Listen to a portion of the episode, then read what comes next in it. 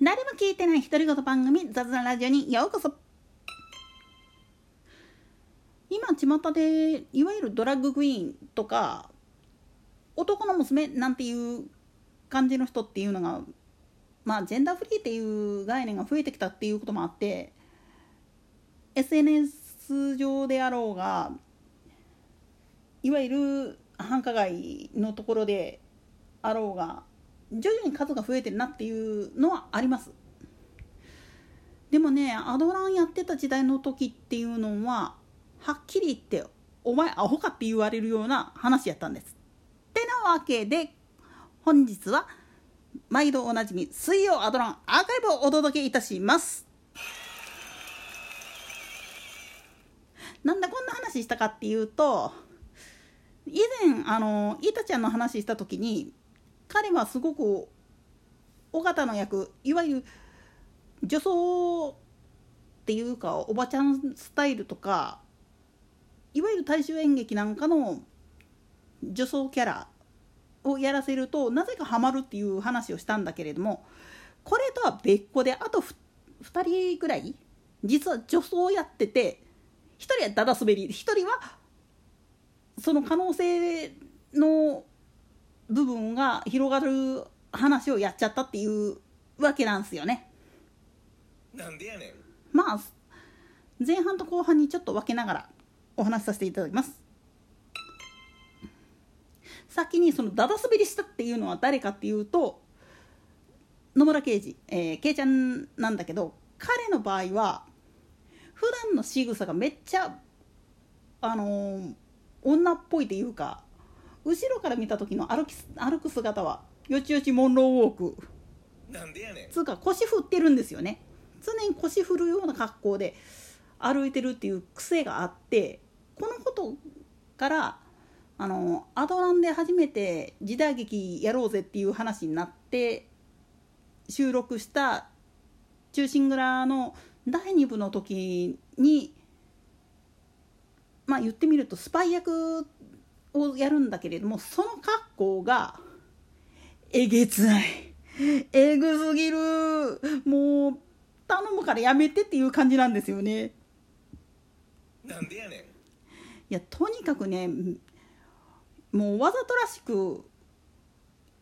いわゆるドラッグクイーンの中でもさらにえげつない感じでやってたんですよ。その格好が。まあ、参考までにアドランポン1冊目のところにその忠臣蔵撮影の裏話みたいな部分書いてある項目があるんでちょっと一読されると 分かるかと思うんだけど本当にねあの体型が合ってないっていうかイタちゃんが女物着物着てっていうのはすごく様になるんだけれどもケイちゃん着ると肩幅とかの関係でえぐいんだわ。まああくまでもそこはお笑いを取るっていう部分もあってので本人もまあ希望してやったっていうところがあって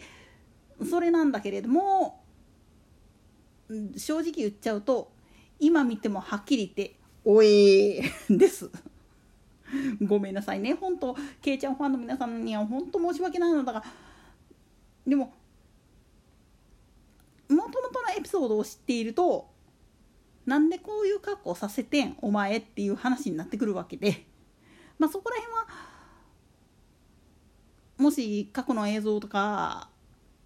持ってらっしゃる人がいらっしゃったらいっぺん見られるといいかと思います。もう一つはこれはあのー、関西には宝塚以外にももう一つ OSK 日本歌劇団っていうのがあるんだけれどもこれのまあ言ってみれば突撃取材をやってみようっていうことでくるちゃんクルスの関アナが実際に行ってそのコスプレやっちゃいましたっていうネタがあるんですよね。なんでやねんこれもねあの宝塚だったら絶対拒否されるんだけど OSK だからこそできたっていう部分があるんですよね。で OSK はなんでそれやったかっていうとやっぱりあの当時からもう宝塚の人気の方がありすぎて物事マイナー扱いされちゃったんですよねだから当時としては人気ある番組であったアドランの力をお借りしたいっていう部分もあってっていうことでまあクールちゃんに行かせたっていうのがあるんですよ。で舞台に上がってみましたっていうネタがあるんだけど OSK もいわゆる宝塚メイクするもんですから正直それ男の娘として通用するからっていう風な状態になっちゃったわけなんですよね。なんでやねん。あのねあのーいわゆる宝ジェンヌにしろ OSK ジェンヌっていうのかなあれ。にしたって男役をやる人っていうのもいるわけだからコスチュームもそれ用のコスチュームっていうのがあるんですよね男性っぽい格好をさせるための。だから衣装をお借りするっていうのでもそれに合うようなものっていうのを揃えることできるんですよ。当然男性ですからね。だからあとは顔の部分をどうにかすりゃいいやっていう感じでメイクを施したらいわゆる舞台用のメイクですから元の顔をごまかせれるんですよね。で髪の毛もまあ普段の髪型のまんまだったらあれだからっつうことで一応ウィッグつけた状態でやってたんだけれども結構様になってたんですよね。ただこれはあくまでも男の娘っていうのをやるレイヤーさんたちの参考にしてほしいんだけれども男の人でもメイク一つで実はすごく女っぽい感じにすることもできるっていう可能性を広げたのはどっちか言ったらクルちゃんの方なんですよね。とはいえ何度も言いますがイタちゃんにかなうものはない。もう彼の場合はね本当和装もそうなんだけれども普通におばちゃんの格好をしてても分からへんねんからずらつけてあの本当にいわゆるサザエさんのコスプレやらせても違和感がゼロっていうのをどうよっていう人だったからでもあくまでもこれは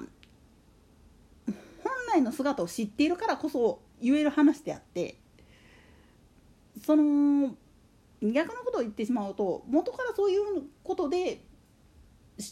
商売されてはる人らとはやっぱ違うから